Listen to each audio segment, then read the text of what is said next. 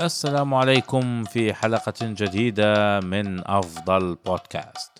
نعود وإياكم في حلقة تتناول موضوعا أثير الجدل حوله مؤخرا في السنين يعني العشرة أو الخمسة عشر الماضية، وأعادها إلى الواجهة فيديو انتشر في أو مقابلة بالحقيقة انتشرت على وسائل التواصل الاجتماعي للمفكر والشاعر السعودي علي الهويريني، الذي تناول من خلاله موضوع الفتوحات الإسلامية أو كما يسميها البعض العربية، وإعادة قراءتها وتوصيفها بأنه هل هي غزوات واحتلال أم أنها فتوحات.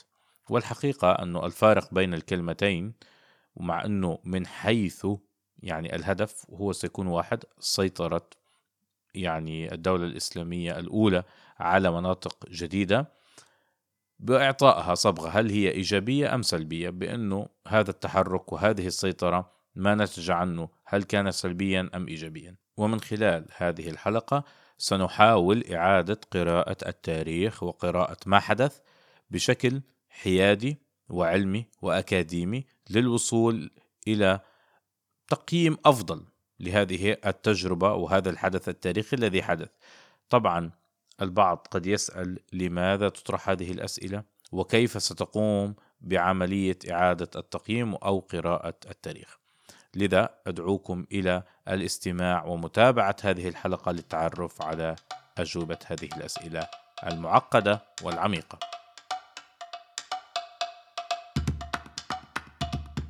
أعزائي المستمعين، نبدأ بأنه نحكي لماذا نسأل هذا السؤال. والبعض قد يقول دائما أنه لماذا الآن تسألون هذا السؤال. أنا ما عندي مشكل في طرح السؤال بالمناسبة أبدا، وعمري ما أقول لماذا الآن يتم طرح هذا السؤال، لا خلينا نجاوب عليه. إذا أنت مش خايف من شيء جاوب يا أخي، فأنا ما عندي مشكلة في طرح السؤال، وبالعكس أي إنسان يحترم البحث العلمي والأكاديمي لا يؤرق هذا السؤال. لكن ليش طرح هذا السؤال؟ لثلاث أسباب رئيسية. الأول، حصل عملية تطور في أساليب البحث والتاريخ وعلم الآثار، وهذا بيعطينا طبعا قدرة أكبر على فهم ما حدث والأحداث التاريخية وإعادة قراءتها بشكل أكثر حقائقية.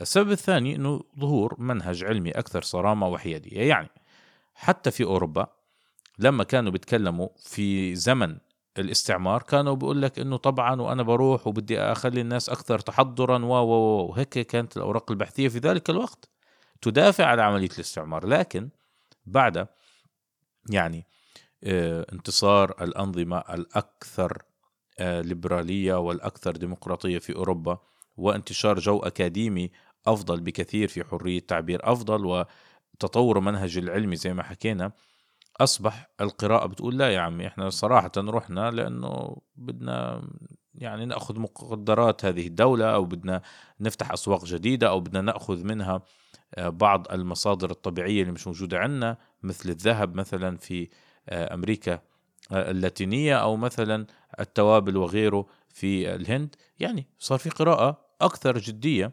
وأكثر حقائقية لأنه في منهج علمي صارم. هتكذب سيتم الإمساك بك وإيقاعك، ف...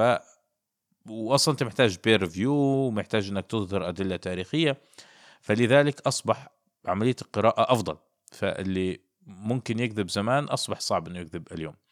الشيء الأخير أنه البعض أعاد فتح هذا السؤال لأنه يريد إعادة دراسة التاريخ وفق قيم اليوم. يعني بيجي بقول لك أنه أنا اليوم بعتبر حسب الأمم المتحدة أنه أي دولة تعتدي على أي دولة تانية أو تحتلها فهي محتل وغاصب ويجب مقاطعته و و و وهذا اللي بصير اليوم في معظم الأحوال. طبعا ما حدش يقول لي أنه حصل مرة والغرب ما يعني ما ساعد ما ساعد. هذا شيء، هذا خرق للشريعة اللي هم عطاها، لكن الشريعة والتقييم يقوم على أنه ما حدش يعتدي على الآخر وما حدش يحتل دولة أخرى، وهذا شيء غير مسموح فيه وغير مقبول دوليا. لكن لكن إنك تعمل عملية إيقاع لهذا النسق اللي حاصل اليوم على السياق التاريخي والزمني السابق، فهذا طبعا أمر ليس علميا وليس أكاديميا وليس منطقيا. يعني ما بنفع أني أقول وأقيم ما حدث سابقا بناء على رؤيتي اليوم، لأنه أنت رؤيتك اليوم وصلت إليها بعد أكثر من ألف ألفين ثلاثة آلاف عام على ذلك الحدث، وحصل خلاله تطور رهيب جدا، وما كان مقبولا في السابق غير مقبول اليوم، وما, وما هو غير مقبول اليوم ممكن كان مقبول في السابق، وهكذا. لذلك يجي واحد يقول لك يعني كل الدارسين والباحثين يعني بينظروا إلى ما يسمى بكود حمورابي اللي كتبه هذا الملك الأشوري منذ حوالي أربع آلاف عام، على أنه يعني شيء عظيم جدا، يعني كان طفرة طفرة أنه يضع دستور وفي قوانين مدنية رغم وحشيتها هذه القوانين. إذا عبد قال لسيده أنت مش مش سيدي يتم قطع أذنه، إذا واحد اتهم الآخر وأثبت عكس ذلك يتم قتله، يعني فيها أمور وحشية، ولكن في زمنها كانت مقبولة، في زمنها جعلت أن هناك قوانين ناظمة، وبعدها إحنا طورنا. يعني هذا أول دستور، شوف إحنا وين وصلنا بالدستور، فإحنا نشكر من وضع الدستور الأول، مش نقول له آه أنت كنت وحشي يا عمي، هذا اللي كان موجود في ذلك. لذلك أنا مش هدخل كتير في هذا السياق، لأنه ساعتها تقول إنه الإمبراطورية الأشورية دولة محتلة غاصبة، الفراعنة مغتصبين، الدولة الصلوقية مغتصبة، وهكذا الدولة الرومانية، وهكذا. نعم هناك مرات بنقول إنه أنت مثلا موجود في مكان وتقوم بذهاب إلى مكان آخر وقهر وغيره، آه ممكن يعني نقول إنه في صبغة سلبية لها، بس في ذلك الزمان إن لم تغزوني سأغزوك، وإن لم يغزى بي أغزو بك، وهكذا. هذا هو السياق الطبيعي والدبلوماسي المقبول جدا في ذلك الوقت. البعض قد يسألني سؤال، يا عمي طب ما أنت بتحكوا على هلاكو بشكل سلبي والعالم كله. أيوة، لأنه ما فعله المغول في ذلك الوقت لم يكن مقبولا في وقتهم، انك تدخل مدينة وتقتل كل من فيها وتحرقها وتسويها بالأرض تماما، فهذا غير مقبول في أي عرف في ذلك الزمان، مش في زماننا فقط يعني. فهذا الموضوع إذن انتهينا منه. طيب، يسأل سائل، طب كيف سنقوم بإعادة الحكم على هذه الفتوحات الإسلامية؟ سنقول أنه دعونا نضع سويا أربع معايير رئيسية لازمة للحكم، أنه هل هي سلبية ولا إيجابية هذه التجربة. الشيء الأول أسباب الفتوح، لأنه كل منطقة مختلفة عن الأخرى. ثانيا الوضع الدبلوماسي السائد في ذلك الزمان. وثالثا وضع هذه البلدان بعد الفتح، أنه تحسنت أم لا. ورابعا وضع السكان تاريخيا يعني قبل الفتح.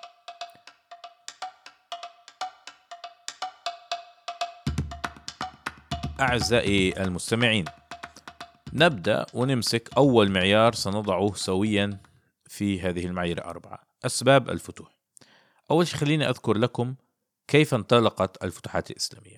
البعض يقول أنه أول عملية يعني توسع كانت بفتح مكة، وهذا كلام غير صحيح على الإطلاق. والسبب الرئيسي في ذلك أنه المسلمين وقريش يعني المشركين بقيادة قريش كانوا في حالة حرب منذ بداية الدعوة الإسلامية وظهورها، وهذه الحرب كانت عدوانية من طرف طبعا المشركين، لأنه دين جديد ويتم ملاحقة هؤلاء المتدينين وهذه الدعوة الجديدة، وكانوا هم اللي بيذهبوا في غزوة بدر، أحد، غيره، يطردوهم من بلادهم. وانتهت، وحتى يعني بغزوة الخندق بالمناسبة، وانتهت بأنه المسلمين كان لهم اليد العليا واستطاعوا أنهم يقهروا المشركين وانتصروا عليهم. فلذلك هذه ما كانتش عملية توسع، بل كانت عملية لرد الخطر والمهاجمة اللي كانت فيها يعني قادتها قريش ضد المسلمين في ذلك الزمن. الشيء الآخر يقول القائل إنه لا، يبقى هي غزوة مؤتة، لأنه أول مرة هيخرجوا خارج الجزيرة العربية ويذهبوا للتوسع. نقولهم مرة أخرى إنه لا، أيضا ما هياش أول غزوة أو أول عملية توسع، لأنه السبب الرئيسي فيها أنه الرسول الذي بعثه الرسول الكريم إلى حاكم بصرة يعني أو العامل الروماني على منطقة الشام تم قتله من شرحبيل بن عمرو الغساني، ولذلك كان هناك تسيير لهذه السرية التي يعني ذهبت وعملت معركة مؤتة ل مش بس الانتقام، لرد الخطر، انه انا بس بعتت رسالة، يا اخي بعتت انا في كل مكان، لم يقتل الا هذا العامل او هذا الرسول اللي بعتناه. وهذا غير مقبول في العرف السائد في ذلك الوقت، بانه لا تقتل رسولا. يعني الدبلوماسية في ذلك الوقت انه هدول يحمل رسالة لا يجب قتله، فلذلك كان يعني هذا زي اعلان حرب، انك تبعت واحد وحتى مش ده بتبعته انك سوى انك بتقول له انه انا عندي رسالة، انا رسول، عندي دين جديد، بس لا اكثر ولا اقل. فعملية قتله هي عدوان ويستوجب الرد، ما كانش هدفه ابدا السيطرة على اي منطقة كانت.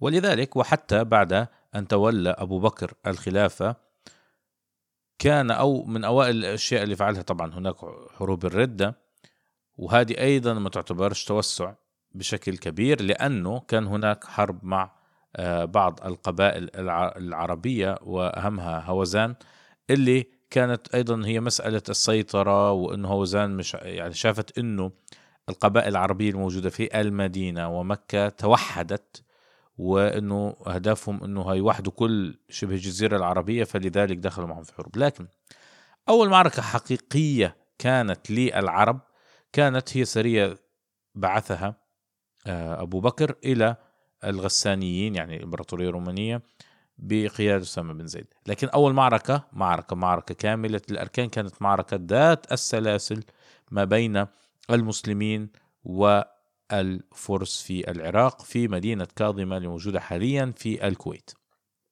واحد يسألني طب ليش؟ ها هنا نبدأ هنا نبدأ بشكل حقيقي. ما هي أسباب الفتوح؟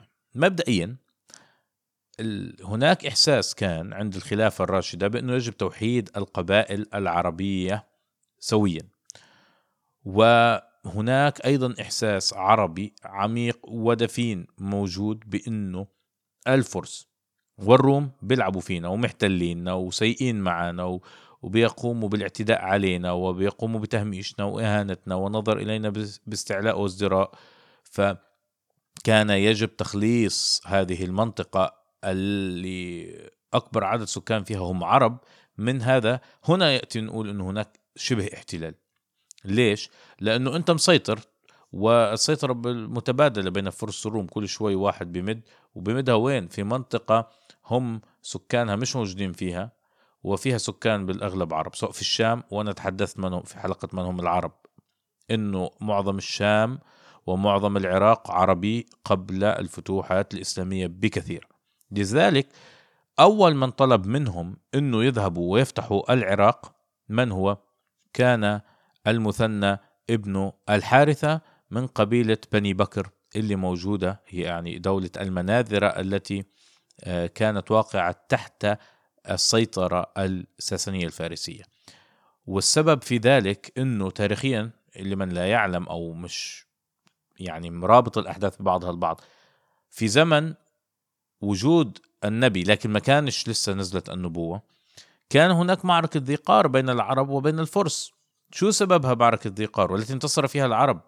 هي سيطرة الساسانيين على هذه المنطقة وبدهم يفرض سيطرتهم، وقاموا بإهانة يعني المناذرة في عدة أمور، وكانوا بدهم حتى أخذوا من عندهم زوجات وكذا. يعني أنا بديش أدخل في تفاصيل تلك المعركة، لكنها معركة سببها الرئيسي بعيدا عن التفاصيل الصغيرة هي السيطرة الساسانية المجحفة بحق هذه المنطقة وعدم تطويرها وعدم الاهتمام بها، وأنه مخلينها فقط منطقة يأخذوا من خلالها المال، وتكون بفر زون، أي منطقة عازلة بينهم وبين الرومان، أنه هم الوجه الأول تصدي، وكانوا تحت سيادتهم. يعني يلا روح اضرب الرومان، آه لازم يروح وإلا سيتم قتله. فلذلك هذه المنطقة بدها تتحرر قبل وجود الإسلام، ودخلت في معركة رئيسية قبل وجود الإسلام. لذلك ويعني أحد سادة المناذر اللي هو المثنى بن الحارثة عندما رأى أنه العرب متجمعين، طيب شو اللي مجمعكم؟ دين الإسلام، طب أنا هدخل الإسلام، ويلا ذهب إلى الخليفة أبو بكر أنه بدنا نحرر هذه المنطقة، وأصلا الساسانيين عندهم مشاكل داخلية وغيره. هذه كانت فعلا معركة كاظمة هي الأولى. إذن سببها الرئيسي الرئيسي هو أنه تخليص هذه الجموع اللي دخلت الإسلام من الحكم الفارسي الساساني، أنه زي ما حكينا هم ينظرون إلى العرب أنه أنتوا لازم تكونوا تبع لي، وأصلا مش هيسمحوا لهذه القوة الجديدة الناشئة في شبه الجزيرة العربية أنها تكبر، وهم دخلوا الإسلام. هذه المنطقة اللي هي معتبرينها تبع دخلت الإسلام وبدهاش تكون معهم، بدها تكون، وأصلا من زمان بتحارب لاستقلالها. في الجانب الآخر أيضا نفس الشيء، العرب موجودين في إمبراطورية رومانية، وضعهم أفضل بالمناسبة كان من وضع العرب تحت الساسانيين اللي هم الفرس، ولكن هم بادروا العداء الشديد للمسلمين من أولها على طول. تم قتل الرسول المبعوث وبدأت المشاكل بينهم. طبعا السؤال المهم جدا واللي بعض الناس ما بتطرحه أنه كيف استطاع المسلمون الانتصار وفتح كل من العراق وطبعا بلاد فارس بعد ذلك والشام بسهولة ويسر معينين، لأنه طبعا لما أحكي سهولة هي مش سهولة، طبعا حروب طاحنة وقوية والعرب والمسلمون يعني ضحوا، يعني كانت فعلا ملحمة بطولية كبيرة. ولكن كيف استطاعوا؟ هذه دولة ناشئة لا عندهم تسليح جيد ولا عندهم خبرات عسكرية كبيرة واسعة، لسه دول دولتين اللي حاربوا بعض لقرون طويلة وجمعوا خبرات عسكرية و و و السبب الرئيسي في ذلك أنه السكان بدهم يطلعوا من سيطرة هؤلاء المحتلين. هيقول لي ليش تقول أنا محتلين والتاني مش تقولش محتل؟ لأنه ما بده إياهم، هو لا يريدهم ومعاملته لهم سيئة على مدى قرون طويلة، مش يوم ويومين وسنة واثنين، ما بده. ولم يقوموا بالدخول في الأثر الثقافي لهم، يعني رغم أنه الرومان كانوا هم السيادة المنطقة في الشام ومصر، الناس ما كانتش تتكلم لاتيني، ما كانتش تدين بنفس الديانة الخاصة فيهم، يعني نعم مسيحيين كثير منهم ولكن مش على نفس المذهب المسيحي التابع لهم، وبدهم الخلاص. فلذلك التوسع كان طبيعيا في تلك المنطقة وتم بسهولة ويسر، لأن سكان هذه المناطق إما انضموا تماما وسريعا إلى القوى الإسلامية اللي هم الغساسنة والمناذرة، انضموا بسرعة كبيرة جدا خصوصا المناذرة، وبسهولة تم الانتصار لأن السكان أصلي ما بدهم ولم يساعدوا ولم يعاونوا بشكل حقيقي القوات الرومانية. ونفس الشيء بالمناسبة تم في مصر، وهذه منطقة جديدة سأتحدث عنها في كتاب أرنولد آه عفوا توماس أرنولد The Breaching of Islam، وفي كتاب أقباط مسلمون منذ الفتح العربي إلى عام ألف وتسعمائة واثنين وعشرين لإجاك تاجر، وكتاب الاستبصار في عجائب الأمصار، والواقدي وكتابه المغازي، والسنكسار اللي هو الكتاب اللي يعني يعتبر مقدس عند الأقباط في مصر، وحسب ألفريد بيتلر فتح العرب لمصر. آه فإنه وحتى الكرونيك دو جون نيكولو، كل هذه الكتب أنا حطيت لكم العديد من المصادر تحدثت إنه السكان الأصليين لمصر الأقباط إما وقفوا على الحياد في بداية الأمر للفتوحات الإسلامية في تلك المنطقة، وإما ساندوا المسلمين بشكل واضح وصريح كما تحدث الكرونيك دو جون نيكو، وكما تحدث الواقدي في كتاب المغازي. و السبب الرئيسي في ذلك أنه كانوا البيزنطيين مستبدين تماما بمصر، وكان هناك يعني ثورات عديدة وكان هناك مشاكل، لأنه أصلا هو منذ زمن منذ زمن تخيلوا يوليوس قيصر كانوا بيسموا مصر سلة الغذاء سلة الغذاء للإمبراطورية الرومانية، فهم بتعاملوا معها فقط بهذا الشكل، لا عندهم حريات دينية ولا عندهم، رغم أنه الاثنين مسيحيين تخيل، لكن هذا أرياني والتاني لا أريوسي و... فتخيلوا أن الأقباط في مصر استقبلوا المسلمين بشكل جيد جدا في بادئ الأمر. بعد ذلك بالمناسبة في بدايات العصر الأموي تحدث مشاكل لكن سيتم حلها تماما، لكن فعلا فعلا فعلا في بداية الأمر وقفوا إما على الحياد لأنه لسه مش عارفين من هدول، لكن عندما عرفوا عن العهدة العمرية وعندما سمعوا أنه في حرية دينية خلاص قال لك لا أنا ليش أصلا أتحد مع هذا المحتل البيزنطي اللي كان في نفس الوقت بالمناسبة قد قتل أخو البطريارك وأحد أهم يعني الشخصيات الدينية في التاريخ القبطي المصري المسيحي، كان طبعا بوب بنجامين أو البطريارك بنيامين، كانوا لسه يعني هم بيطاردوه وهرب من الإسكندرية وذهب إلى إلى المنفى، وتم قتل أخوه مينس بشكل يعني بشع جدا وإحراقه وغيره، ومن ثم رمي جثته وإغراقه، يعني كان فعلا اضطهاد يعني سيء جدا جدا جدا. فلذلك عندما انتصر المسلمون طبعا هو بعت لهم برسائل بأنه ساندوا هؤلاء الأقوام، وعندنا احنا دلائل تاريخية كما قلت في كرونيك دو جون نيكو قال فيها إنه عدة مدن مصرية أصلا فتحت أبوابها بشكل حقيقي بدون قتال، ما كانش فيها حامية بيزنطية ففتحوا أبوابها إلى المسلمين، وأهم يعني المدن كانت قليوب ومنوف وغيرها. وعندما انتصر خلاص المسلمون وبسط سيطرتهم في مصر، ما الذي حدث؟ الذي حدث أنه عاد البطريارك بنيامين وأخذ حريته بالكامل. وهناك عنا يعني حتى يعني رسالة من عمرو ابن العاص بعثها له وقال له: الموضع الذي فيه بنيامين بطريرك النصارى القبط له العهد والأمان والسلام، فليحضر آمنا مطمئنا ليدبر شعبه وكنائسه. تخيلوا معي. وهذا مرة أخرى هذا مش حسب، طبعا كتب عنه الواقدي، لكن كتب عنه أيضا السنكسار وهو الكتاب المقدس عند إخواتنا الأقباط في مصر. وتجدر إشارة أنه حتى في مثلا كتاب ألفريد بيتلر فتح العرب لمصر، تحدث أنه مثلا في مدينة مثل الفرما أيضا كان سكانها عرب مسيحيين أيضا، لأن الوجود العربي في مصر بدأ ينتشر قبل الفتح الإسلامي، يعني بدأت القبائل العربية تكون موجودة قبل الإسلام. ونتحدث ذلك عن من هم العرب، بأنه إلى جانب الفراعنة اللي طبعا أصلا بدأوا يفقدوا لغتهم، والسبب في ذلك ليش فقدوا لغتهم دخول الرومان، دخول العرب، دخول الكثيرين إلى هذه المنطقة، فلذلك كان في وجود عربي في مصر أيضا، وهذا ما ساعد العرب أيضا على الانتشار بسهولة. طيب إحنا خلصنا إذن. واحد بيقول لك أنت دخلت هذه المناطق، شو صار في هذه المناطق؟ هنتكلم عن ذلك في إن مسألة في النقطة التالية اللي هي وضع هذه البلدان بعد الفتح. طيب بقي علينا أن نتحدث على المغرب العربي وعلى الأندلس وعلى بخارى وعلى غيرها. ما أسبابها؟ ما فيش عرب هناك، ما تحاولش، ما تقول ليش. هنقول له طبعا العرب مساحتهم الجغرافية كانت موجودة فقط في البلاد هذه وفي بعض دول المغرب العربي على شكل خفيف، يعني موجودين نعم قبائل في تونس وفي ليبيا وفي بعض مناطق من الجزائر، ولكن مش موجودين طبعا في الأندلس ولا بشكل كثيف في المغرب ولا بشكل كثيف في بلاد خراسان. إذن لماذا أنت ذهبت إلى تلك المناطق؟ أحاول الإجابة أن كل منطقة على حدة. نبدأ بالمغرب العربي بشكل عام. لا ننسى أنه من الذي كان يحكم المغرب العربي في ذلك الوقت؟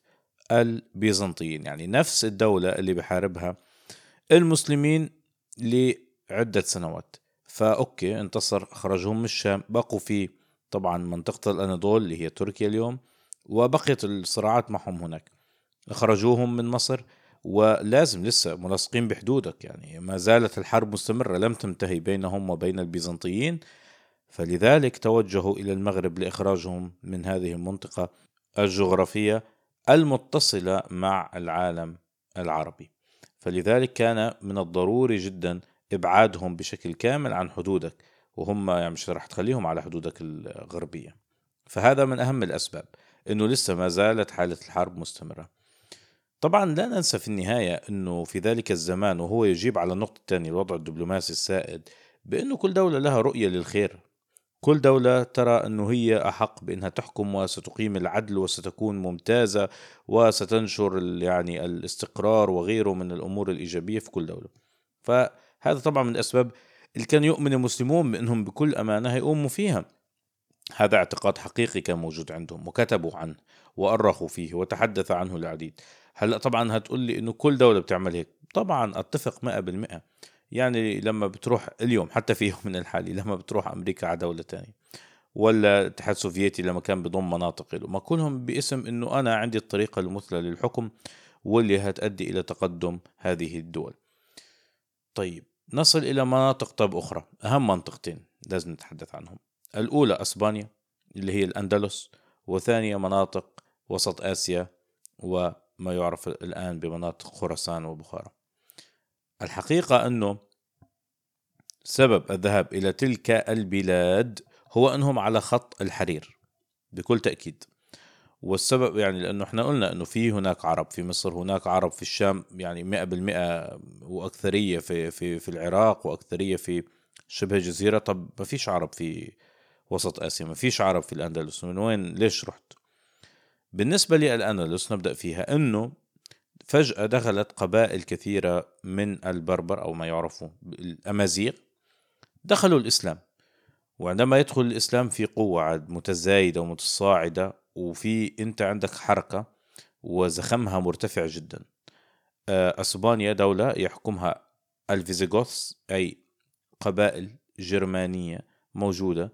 بالمناسبة عدد سكان الجرمان من أسبانيا في ذلك الوقت كان حوالي اثنين بالمئة، يعني هم كانوا بيحكموا أسبانيا، أيضا هم مش أسبان ولا أصلا من الجزيرة الإيبيرية. فلذلك وبعد مشاورات ومش عارف شو قال لك لا احنا نروح هناك وندخل هذه المنطقة اللي مفروض انها غنية بالمصادر الطبيعية. هذا واحد، واثنين ننشر عاد الإسلام، وثالثا نعطي لهؤلاء القبائل الأمازيغية التي دخلت إلى الإسلام حديثا الفرصة لأخذ هذا الزخم والاتساع، لأنه لازم يشوف أنه هاي دولة قوية ودولة قادرة أنها تتوسع، وهذا شيء طبيعي جدا. فلذلك بدأ الاتجاه، وكان القائد العسكري لهذه الحملة أمازيغيين. ونفس الكلام في خراسان، أنه منطقة فيها قبائل متحركة كذا ممكن ندعوهم إحنا للإسلام، وممكن ندخل عليها ونقيم فيها مناطق مستقرة، لأنها كانت في طريق الحديد الحرير ولكنها مش مستقرة ولا يوجد فيها دول ذات سيادة كبرى، لا قبائل متحركة. فإحنا بنروح وسننشر الخير والإسلام وكل الصفات الإيجابية. هلأ هذا الادعاء بدنا نتأكد منه، هل وضع هذه البلدان تحسن أم أصبح أكثر سوءا؟ هذا لازم إحنا الحين نقرأه عشان نعرف نجاوب على السؤال إنه هل كانوا إيجابيين أم سلبيين. إذن نبدأ الغوص في النقطة المهمة جدا، وضع هذه البلدان بعد الفتح. وأنا سأدمج هذه النقطة الثالثة مع النقطة الرابعة اللي هي وضع السكان تاريخيا. سأتحدث أولا، نبدأ عن المغرب العربي. في بلاد المغرب كان طبعا هناك قبائل أمازيغية لكن ليس لها الحكم الحقيقي، فهم تحت سيطرة البيزنطيين، وقبل سيطرة البيزنطيين كانوا تحت سيطرة الرومان، وقبل الرومان كان هناك سكان فينيقيين أيضا، وهم اللي عاملين الممالك الكبرى. طبعا البعض سيقول لي لا لا كان في بعض الممالك مش حقيقي، لم تكن ذات سيادة حقيقية، بل هي مناطق أو يعني زي لما تقول أنه هي تحت سيادة البيزنطية لكن يعين لها والي محلي. وهذا الوالي المحلي بدوره سيقوم بتعيين بعض الأشخاص من القبائل الأمازيغية في أنه يكون لهم بعض الشؤون الإدارية، لا أكثر ولا أقل، لكنها محتلة تماما. يعني الأمازيغ لم يكونوا دولة حقيقية كاملة مستقلة ما قبل ذلك. ونفس الشيء مصر، آخر حاكم مصري محلي حكمها قبل الفتح الإسلامي كان أكثر حوالي ألف عام قبل وصول المسلمين. وبالنسبة لأندلس نفس الشيء، بالنسبة لخراسان ما فيش أصلا دولة. إذن هذا هو الوضع التاريخي لهم. فلسطين، الشام بشكل عام، سوريا، العراق محتلة من القبائل من الإمبراطورية الفارسية ومن الإمبراطورية الرومانية. تم التحرير خلينا نقول، أو خلاص تم ضمهم للمناطق الإسلامية الجديدة. ما الذي حدث؟ وهذا هو السؤال المهم جدا. طبعا الكل يعلم أنه الأندلس كانت تسمى منارة أوروبا، وهي يعني لمن لم يتابع، لأني مش حابب أنه أعود وأذكر كل المصادر التاريخية مرة أخرى، أرجو منكم الذهاب والعودة إلى حلقة عصري النهض أو الأنوار في أوروبا، وهنعرف أنه آه اللي منطقة التي بدأت هذا العصر أو يعني بدأت تعطيهم هذا التأثير الإيجابي هي الأندلس. فالأندلس بكل تأكيد بكل تأكيد بكل تأكيد، وأنا أقولها ألف مرة متتالية، وضعها في عصر حكم المسلمين أفضل من أي عصر رأته الأندلس في تاريخها سابقا أو حاليا أو لاحقا بشكل قطعي. لأنه يعني إلى اليوم إذا بتذهب إلى أسبانيا أهم المناطق، يا رجل أكثر مكان يتم زيارته في كل أسبانيا، وهذا شيء عجيب جدا بالمناسبة، هي قصر الحمراء. ليش عجيب جدا؟ لأنه عادة أكثر مكان يتم زيارته دائما موجود في العاصمة، لأنه هو أنت بتهبط بطائرتك في العاصمة، معظم الطائرات توصل للعاصمة. إذن ليش؟ تخيل أنه الزائر أو السائح اللي بيروح أسبانيا بينزل في طيارته في برشلونة أو في مدريد، عادة في مدريد، ومن ثم بيتجه إلى الجنوب ليرى قصر الحمراء. أنا عندما ذهبت اتجهت لإشبيلية، كان يعني أكثر المناطق السياحية واللي بتدخل فلوس لأسبانيا إلى اليوم، وعمارتها هي الأعظم في كل أسبانيا إلى اليوم الحالي، هي المناطق الأندلسية والمدن الأندلسية التي بناها. وبالمناسبة حتى مدريد نفسها عاصمة هذه الدولة لم يكن لها وجود قبل دخول المسلمين، يعني بناها هم المسلمون. والكل يعلم عن مدى تطور هذه الدولة الأندلسية الرهيبة في العصور الإسلامية. بل أضف لكم من الشعر بيت وأحكي لكم أنه حتى في العصر بعد ما أسبانيا أصبحت إمبراطورية وراحت إلى أمريكا اللاتينية وسرقت كل ذهبها، هنا طبعا نجي نقول هل هو استعمار ولا لا، لأنه البعض هيجي يقول لك آه يعني أنت رحت هناك مش استعمار. طبعا مش استعمار، طبعا طبعا حتى في الأندلس الغير عربية تاريخيا مش استعمار، لأنه شهدت أفضل عصر لها في تاريخها، فكيف أسمي استعمار إذا كان الوزراء كلهم كانوا يعني ممكن يكونوا مسيحيين، ممكن يكونوا يهود، ممكن يكونوا أسبان، عايشين في بحبحة اقتصادية كبيرة، عايشين في أزهى العصور الفكرية، وكانت أكثر دولة فيها انفتاح وأكثر دولة فيها اقتصاد وأكثر دولة فيها عمارة، كيف أنا بدي أسميها؟ وبالمناسبة حتى المعارك اللي خضوها المسلمين لفتح الأندلس قليلة ولم يمت فيها الكثير على الإطلاق. لكن لما أنت رحت أيها الأسباني بعد ذلك دارت الأيام وصرت أنت القوي وذهبت أنت إلى أمريكا اللاتينية، نعم سرقت ذهبها كله وبعدته إلى أسبانيا ولم تعمرها بالشكل المطلوب. بعدين طبعا هي عمروها الأسبان اللي أصبحوا سكان أصليين. ما الذي نعني بذلك؟ أنه بعد ما أصبح في أسبان مولودين جيلا بعد جيل في الأرجنتين مثلا ولا تشيلي ولا غيرها من المناطق هذه، بعدين بدأوا بدهم استقلالهم عن أسبانيا، مثل ما أمريكا لما ذهب لها الفرنسيون والبريطانيون وأسرقوا كل ذهبها وكل أغراضها، نفس الشيء بالضبط يعني. وبعدين هيستقلوا الأجيال القادمة، لكن الجيل الأول الذي ذهب إليها لا اضطهد السكان الأصليين وقتلهم، وعارفين إحنا أنه أكثر من أربعين مليون من السكان الأصليين تم قتلهم. هذا الاستعمار، هذا النهب، حتى في ذلك الوقت كان هذا الشيء غير أخلاقي وغير جيد على الإطلاق. في ذلك الوقت في ذلك الوقت السكان كانوا بيكرهوا الناس اللي جتهم من الخارج، في حين لا لا أبدا صار وزراء. إحنا اليوم لسه بيحتفل كندا بأنه إحنا هنعين أو عيننا أول وزير من أصل هندي نيتف. طيب نقول له يا عمي طب هو في ناس كتير في الدولة الأموية اللي كانت موجودة في الأندلس كانوا من السكان الأصليين، شو يعني شو الجديد تاعك أنت، شو بدك تحكي لنا إياه؟ فلذلك لا، ما كانش احتلال في بخارى وخراسان، يعني هذه المنطقة التي كانت قبائل مترحلة وغيره. وضع المسلمون الأوائل العرب، هم بدهم يسموها فتوحات عربية، أنا ما عندي مشكلة عادي سميها فتوحات عربية، رغم أنه معظم من قوام الجيش اللي ذهب مثلا الأندلس كان أمازيغي، لكن مش مشكلة يا سيدي سميها عربية. طيب لما راح العرب إلى بخارى ما الذي حدث؟ هذه المنطقة التي كان يسكنها القبائل المترحلة البدوية التركية أصبحت فجأة منارة علمية، وخرج منها العديد من العلماء المهمين جدا مثل الفارابي والبيروني وابن سينا والغزالي، وأنا أستطيع أن أعد من هنا لأكثر من ألف اسم. كل هذول خرجوا من هذه البلاد وأصبحت منارة علمية حقيقية. ومرة أخرى أكثر عصر ازدهار لهذه الدول في تاريخها كله كله من أوله إلى آخره هي الفترة التي حكم فيها المسلمون أو فتح فيها المسلمون هذه المناطق. يعني نعود مرة أخرى ونتحدث، هل الوضع كان أفضل وضع السكان؟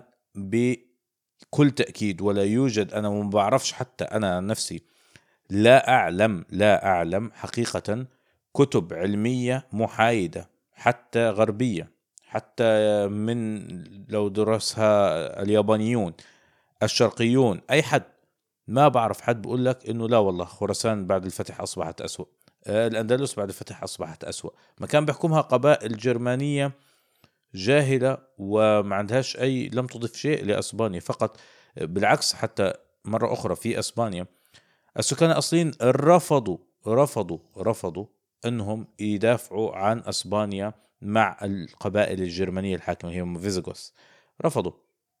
لماذا؟ لأنه هذه القبائل بكل سهولة كانت تضع لهم ضرائب مرتفعة جدا، وشو طب المقابل، شو الخدمات بدك تعطيني إياها؟ لا والله ما فيش كثير خدمات. لذلك في نهاية الأمر كان هناك يعني قبول انه في حج جديد قادم ونشوف خيره من شره، وبشكل عام شافوا خيره اكثر من شره.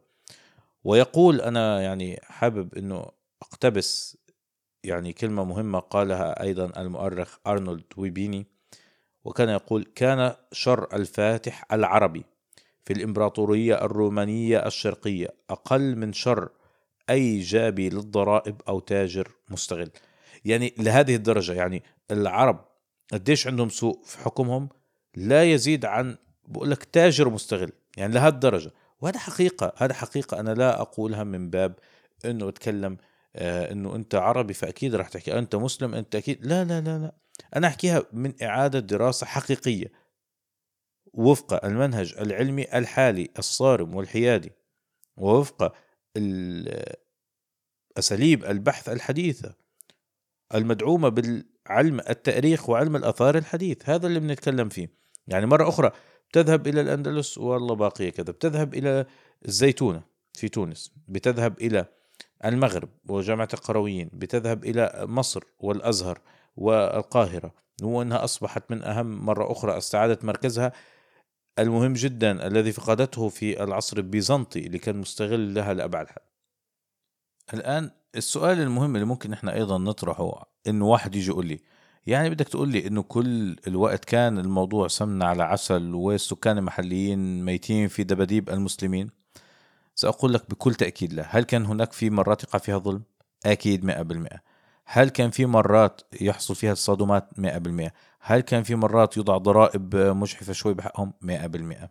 كل هذا صحيح، لكن ضمن السياق الطبيعي. دائما هناك صراع ما بين السلطة والشعوب المحكومة، هذا واحد. اثنين، هذه دول غير منزهة، لا الأمويين منزهين ولا العباسيين منزهين ولا الأيوبيين ولا الفاطميين ولا الموحدين ولا المرابطين ولا أي حد منزه.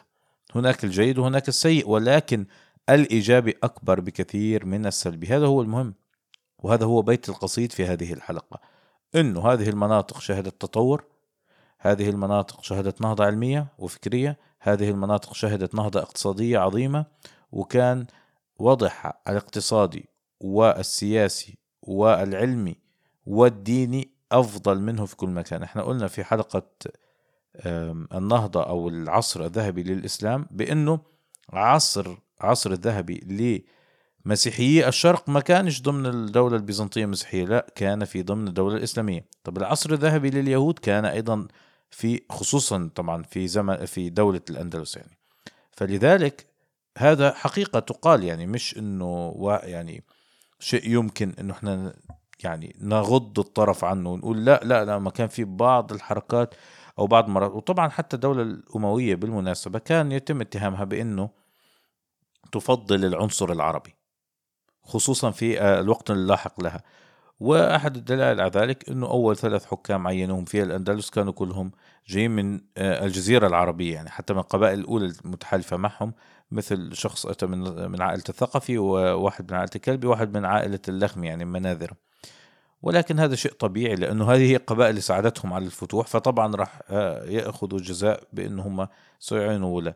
لكن بعد ذلك ومع تقادم الدولة الإسلامية أصبح الأمر طبيعي. الشيء الآخر والمهم جدا أنه أيضا وخصوصا بعد العصر العباسي الأول خلص أصبح في تقبل بأنه مش مهم من يحكم، وهذا كانت النظرة الرائعة التي أعطاها أو أعطتها الدولة الإسلامية للمناطق اللي حكمتها. ما الذي يعني؟ المغرب العربي، والبعض اللي بيجي بيقول لك اليوم أنه تم تعريب المغرب مثلا، وهذا طبعا من أكبر المعلومات المغلوطة التي يمكن قولها، لأنه الدولة الأموية وبعد أن فقدت سيطرتها مع دخول عصر الدولة العباسية بدأت تفقد مناطقها في الغرب، وبعد ذلك شو اللي حصل؟ أصبح هناك دولة إدريسية في المغرب، ودولة موحدية، ودولة مرابطية. وهذه الدول الثلاث التي حكمت أكبر فترة في المغرب أكثر من من حكم الأمويين والعباسيين كانوا سلالات أمازيغية، ومحدش قالهم آه لا لا ممنوع العربي فقط هو اللي يحكم، لا بالعكس، هذه أول مرة في تاريخ هذه المنطقة إنه ابن البلد يحكم البلد، لا قبائل جرمانية ولا فينيقيين اللي هم جايين من من الشام اللي هم كنعانيين يعني، من ثم مر عليهم طبعا اللي هم الرومان.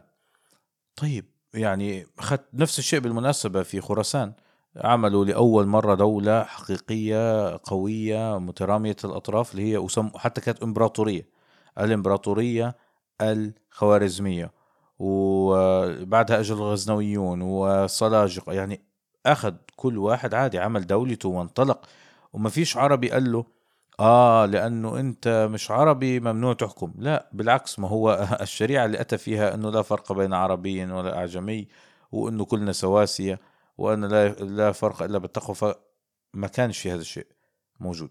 وهذه حقيقة أيضا مهم أنه إحنا نستوعبها بشكل جيد، يعني أنه السلالات المحلية استطاعت أنها تصل للحكم وتكمل هذه المسيرة المنيرة التي خلقها العصر الذهبي الإسلامي. يعني مرة أخرى التيرم هذا أصلا Golden Age of Islam أو Golden Age of Arabs مش من اختراع العرب أصلا يعني، فالكل يعلم أنه هذا أهم عصر مرة فيه تلك المنطقة. حد يجيب لي عاد عصور أفضل عشان نقول أنه هدول محتلين ومش مناح وكذا. هل مر في خراسان فترة أفضل؟ لا ما مرش. هل مر في الأندلس فترة أفضل؟ لا ما مرش. هل مر في المغرب العربي فترة أفضل؟ لا ما مرش. هذا الأشياء المهمة جدا نحكيها، يعني المناطق هذه الجديدة والتي بالمناسبة مرة أخرى لم يتم حتى عملية التعريب فيها، والدليل على ذلك أنه السلالات التي حكمت المغرب العربي في أغلبها أمازيغية، وهي التي وضعت اللغة العربية كلغة رئيسية ولغة رسمية للدولة. والسبب في ذلك أكيد أنه هذه لغة للدين اللي احنا بنحكم باسمه، واثنين وهذا الشيء انها لغة علمية، ونفس الشيء في كل الدول الأخرى حتى منها أسبانيا. ولذلك بقي الكثير يتحدث لا حصر لا طمس للغات ولا طمس للهوية الدينية، بل انه من المعروف انه اصلا في بدايات العصر الأموي كان اصلا ما بدهم الناس لا تسلم ولا تحكي عربي، مش فارقة معهم خلص. لا والدليل على ذلك انه حتى في عصر الخليفة الوليد بن عبد الملك كان الحجاج اللي هو ولي يعني في العراق وفي الدول الجديدة عاد فتحت خراسان وغير، كان يرفض انه الناس يجيب بدنا نسلم، لا ما في. ليش؟ لانه كان الحجاج بده يلم يعني اكبر كمية ممكنة من الضرائب، فاذا هو يعني ذمي انا ممكن ايش انه اضع عليه شوية ضرائب اكثر، وتاني إيش ما يدخلش الجيش. هذا هو اللي كان همه كمان اكثر من الفلوس، انه ما يدخلش الجيش وما يصيرش قائد عسكري كبير، عشان شو تظل الحكم يعني في دائرته المغلقة. ولكن بعد ذلك طبعا هذا أمر لم يستمر يعني، وبعد وفاة الحجاج لا اللي بده يدخل الإسلام أهلا وسهلا. وأيضا هذا الشيء مهم جدا أنه لم ينتشر الإسلام بالسيف على الإطلاق. تم فتح دول بالسيف؟ نعم. تم انتشار يعني إجبار أحد على اعتناق الإسلام؟ لا. تم إجبار أحد على التحدث باللغة العربية؟ لا. تم طمس هوية أحد؟ لا. طيب الفلوس اللي أخدوها، لأنه قال لك آه ما هم دخلوا عشان يأخذوا فلوس، طيب ماشي أوكي فاهمين، أكيد في بشر وأكيد أي دولة بدها تتوسع اقتصاديا ما في أي مشكل طبعا، ولكن هل أعادوا تدويرها داخل الدولة ولا أخدوها والدولة بقيت سيئة وما فيهاش شيء يذكر؟ وهذا ما يحدث في العصر الحديث، هذا ما يحدث في العصر الحديث. الأمريكان دخلوا العراق، هل والله العراق اليوم أصبح منارة علمية؟ لا. إذن أنت محتل وسيء وكذا وما جيتش باسم الديمقراطية و و و طيب هل بنيت مراكز علمية أيها الأسباني والبرتغالي في أمريكا اللاتينية؟ لا. إذن أنت جيت سرقت الذهب وما استفادش منه سكانه أصليين. طيب هل الشعب اللي هو النيتيف أمريكانز الهنود الحمر، ما نسميه الهنود الحمر في أمريكا اليوم، بحكموا لهم أي شيء ولا تم طمس هويتهم وقتلهم؟ لا ولا تم هويتهم وقتلهم. إذن هذا احتلال، هذا ما هوش فتح. هنا هنا ليش البعض يقول لك أنت متحيز للعالم العربي، أنت متحيز للفتوحات الإسلامية؟ يا عمي مش متحيز ولا شيء، وأنا بحكي للكل يعني. حتى للأسف الشديد هذا المفكر السعودي علي الهويريني، واحترامنا الشديد له الله يرحمه طبعا، لما قال لم يتركوا أثرا في الأندلس، حتى يا عمي شو اللي ما تركوا أثر في الأندلس؟ كيف لم يتركوا؟ تركوا أعظم أثر في الأندلس. لا تركوا وتركوا، وأسبانيا نفسها عارفة الكلام هذا، وإلى اليوم أسبانيا إلى اليوم اليوم يعني في عام ألفين واثنين وعشرين تعيش سياحتها على ما بناه المسلمون. يعني سياحة في أسبانيا هي في الجنوب معروفة في منطقة اللي هم بيسموها إقليم الأندلس، إلى اليوم بيسموه إقليم الأندلس.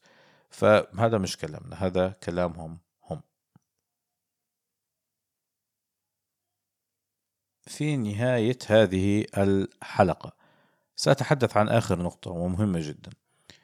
هل بعد أن قلنا أنه الفتوحات العربية بالنسبة للمعظم المفكرين والمؤرخين كان إيجابي، أثرها إيجابي ما هوش سلبي، هل ندعو اليوم إلى فتوحات جديدة؟ وهل مفروض أنه الشعب العربي أو الشعب المسلم ينظر أنه لازم إحنا مرة تانية نتمدد وغيره؟ بكل تأكيد بكل تأكيد لا. والسبب الرئيسي في ذلك أنه ذلك الزمان، وهذه النقطة المهمة جدا لأن تحدثت عنها وأشرت لها وكانت أحد المعايير، هل الوضع الدبلوماسي السائد هو أنك أنت تفتح وتغزو؟ لا، في السابق إذا أنت لم تغزو سيتم الغزو بك يعني، وهذا اللي حصل.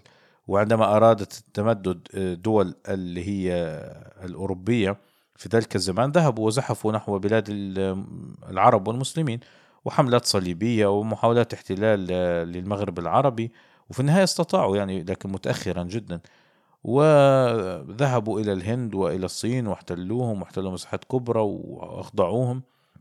هذا كله حدث. لكن اليوم ومع وجود الأمم المتحدة ومع وجود قوانين ناظمة ويعني إنها الحدود ترسخت بين الدول أصبح غير مقبول ذلك. وحتى الغزو الأمريكي تم رفضه في الأمم المتحدة، ونفس أمريكا لما راحت ما قالت الكاش يعني صح محتلة ولكن لم تضم العراق وطولها جزء من الأراضي الأمريكية، ولم تستطيع أنها تقوم ذلك في كوبا اللي هي جنبها وممكن تأخذها. خلاص ترسخت الحدود وأصبح هناك شيء اسمه حق تقرير المصير فانتهى. يعني حتى بريطانيا اللي محتلة اسكتلندا تاريخيا منذ مئات السنين اضطرت في نهاية الأمر أنها تعمل تصويت، بدكوا تستقلوا ولا تبقوا معنا؟ لذلك هذا العصر انتهى، وبناء عليه يجب أنك تتحرك بناء على العصر السائد. نحن لا نقبل أخلاقيا بأنه دولة تعتدي على دولة أخرى، لا نقبل أخلاقيا بأنه تقوم باحتلال دولة وضمها إليك حتى لو بالخير بالمناسبة، لكن يمكن عمل استفتاء وضم هذه الأراضي. يعني اتحاد غيره، يعني اليوم الاتحاد الأوروبي يقيم كيان للاتحاد، دول الخليج لها كيان مجلس التعاون الخليجي. يعني هناك طرق أخرى، ما في إشي اسمه توسع بمعنى أنا أروح أخذ عتادي وجيشي وأخذ دولتين. انتهى هذا العصر، ولذلك لا يجب التفكير بهذه الطريقة. والمسلمين الأوائل عظمتهم أنه هم كانوا أكثر أخلاقية من غيرهم. يعني إذا بنقول أنه مسموح في ذلك الوقت غزو، نعم كان مسموح والمسلمين يستخدموا، لكن على عكس الكثير من الأماكن من الدول الأخرى لا كان في قتل ونهب وسرقة و و و وأنا أتحدث هنا بكل ثقة عن الفترة الممتدة من عصر الخلفاء الراشدين حتى بدايات الدولة المملوكية، وأنا مسؤول عن كلامي. إذا حد بيقدر يجيب أنه تم بسياق كبير، طبعا مش يجيب لي حادثة أو حادثتين لأنها بتحصل في كل دول العالم، يجيب لي في سياق كبير أنه تم ذلك. يعني مثلا دولة المغول التي احتلت نص الأرض يعني آه قامت بالتدمير الشامل وقامت ب أصلا يعني في بعض المدن انتهت من الوجود. بغداد يعني اللي كانت أهم منارة علمية في العالم تم تحطيمها تماما. طيب هل المسلمين فعلوا ذلك؟ جبولي والله والله العربي الفاتح ذهب وكان يعني س... لا ما فيش كلام هذا. لذلك المهم جدا أنه نفهم أنه ضمن المعايير الأربعة اللي وضعناها أنه هل كان الوضع الدبلوماسي يسمح؟ نعم.